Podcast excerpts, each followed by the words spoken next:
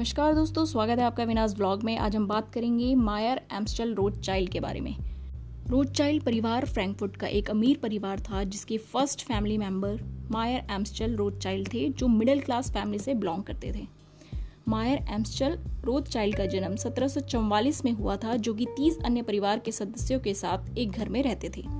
और जीवन बिताने के लिए अपने पिता के साथ सिक्के और रेशम जैसी अन्य वस्तुओं का व्यापार करते थे। मायर एमशल अपनी माँ, पिता की मृत्यु के बाद 12 वर्ष की आयु में ही अनाथ हो गए थे। और 1770 में इन्होंने शादी कर ली थी, जिसमें उनके 10 बच्चे हुए थे, जिनमें से पाँच बेटे और पाँच बेटियाँ थी। इन्होंने 1760 में बैंकिंग व्यवसाय की स्थापना भी करी और अलग अलग फाइनेंस के तरीकों से अपनी फैमिली को वर्ल्ड की सबसे अमीर फैमिली बना दिया था। इस तरह ये अनुमान लगाया जाता है कि रोडचाइल्ड के पास 500 ट्रिलियन डॉलर से भी ज़्यादा संपत्ति है। जिस तरह से 18वीं सदी में यूरोप में स्थापित बैंकिंग वित्त घरों की स्थापना, व्यापार के लिए पूंजी प्रदान करना, रेलवे और स्वेज नहर जैसी बुनियादी ढांचों का निर्माण करना आदि इन निर्माण से उनकी संपत्ति का अनुमान लगाया जा सकता है।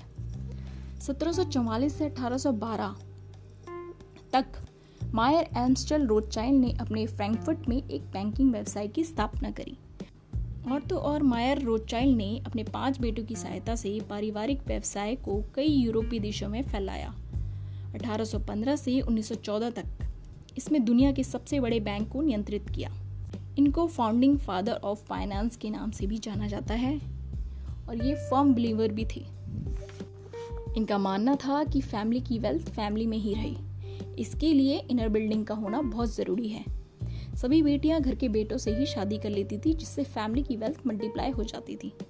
इनके मेजर सोर्स ऑफ़ इनकम भी थे, जैसे trades bank insurance real estate investment exchange etcetera इनके पाँच बेटी थी, उसमें से तीसरा बेटा नाथन, सत्रह में ही इंग्लैंड में स्थानांतरित हो गया था। वहाँ इन्होंने कपड़ा व्यवसाय स्थापित किया, जो आज की डेट में 1.9 मिलियन पाउंड के बराबर है। इन्होंने लंदन स्टॉक एक्सचेंज पर भी व्यापार किया और एक बैंक की स्थापना करी। 2014 के अंत तक 34 मिलियन पाउंड का बेनिफिट हुआ। अपना खुद का व्यवसाय बढ़ाने के लिए इन्होंने युद्ध का भी इस्तेमाल किया। इन्होंने युद्ध और संकट के दौरान सरकार को ऋण भी दिया। नेपोलियन बोनापार्ट को धन दिया। World war, Russia Japan war में भी धन दिया। कई थ्योरी के अनुसार इन्होंने ऐसी परिस्थितियाँ पैदा करी जिस जिसके कारण ही प्रथम विश्व युद्ध हुआ। इन्होंने जिसमें गोला बारूद, हथियार और मेडिकल सामान बेचा और जमकर कमाई करी। इस सब के बाद भी दूसरे विश्व युद्ध के दौरान रोडचाइल्ड परिवार ने दोनों तरफ़ से लड़ रहे देशों को पैसा दिया और बदले में अपनी जमकर कमाई करी। रोडचाइल्ड परिवार आज भी सार्वजनिक जीवन, लाइमलाइट से कोसों दूर है। इस परिवार के वंशज यूरोप के सबसे अमीर लोगों में शामिल हैं। और इन्हें यूरोप के सबसे बड़े इन्वेस्टमेंट ब्रोकरेज फर्म के मालिकों के रूप में भी जाना जाता है।